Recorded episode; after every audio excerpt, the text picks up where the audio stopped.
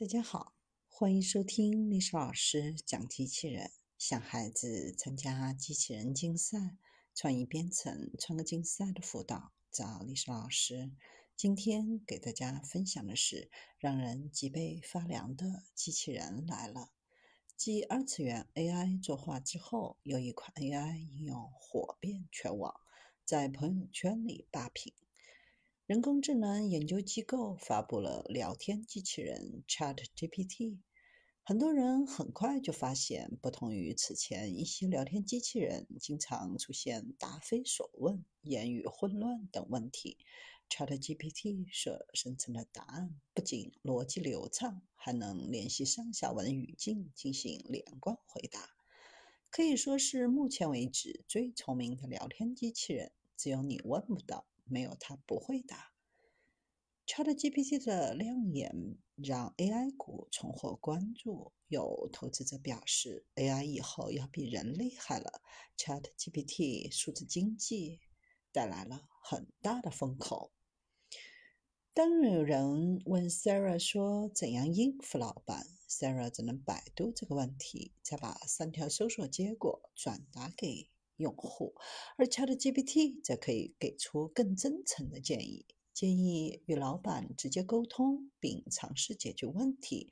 通常来说，与老板和谐相处的最好方法就是尊重他。当细化问题描述，比如说我是程序员，怎么应付老板，ChatGPT 会针对职业给出更加详细的答案。与老板相处最重要的一点是要尊重他。并尽力为公司做出贡献，尽量按时完成任务，确保自己的代码质量达到公司的标准。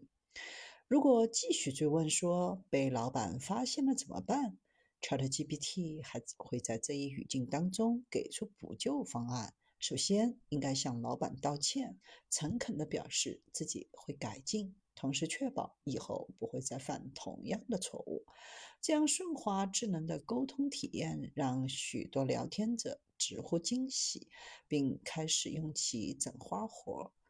有网友发现，除了简单的日常对话，ChatGPT 还可以回答特定学科的问题，比如拉格朗日定理是什么，英语的虚拟。器应该怎么用？写段小说或代码对他来说也是手到擒来。有网友表示，这样继续发展下去，程序员写手都要失业了。ChatGPT 在寻找答案、解决问题的效率上，已经部分的超越了如今的搜索引擎。或许在未来会改变我们获取信息、输出内容的方式。ChatGPT 上知天文，下知地理，堪称最强懂哥。这样强大的 AI 模型，真的是让人脊背发凉。从2018年起，就开始发布生成式预训练语言模型 GPT（Generative Pre-trained Transformer）。GPT 可用于生成文章、代码、及其翻译、问答等各类内容。基本上，开发保持每年一款模型的频率。在2019年2月和2020年5月发布了 GPT-2 和 GPT-3。每一代 GPT 模型的智能程度相较前一代都实现极大的提升。2020年9月，GPT-3 发布不久。就有公司宣布获得了 GPT-3 的独家授权，有权访问后者的底层代码。此后的 GPT-4 只是对 GPT-3 体现出来的歧视偏见问题进行修修补补。相较 GPT-3 能够生成更加友善的内容，本次爆火的 ChatGPT 是他们的兄弟版本，可能会被视为 GPT 3.5版本。主要的提升点在于记忆能力，可以储存对话的信息，延续上下文。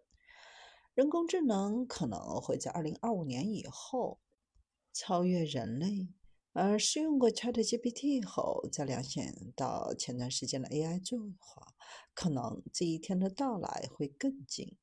无论是 AI 作画还是聊天机器人 ChatGPT。都可以被分类为 AIGC 即 AI 生成内容。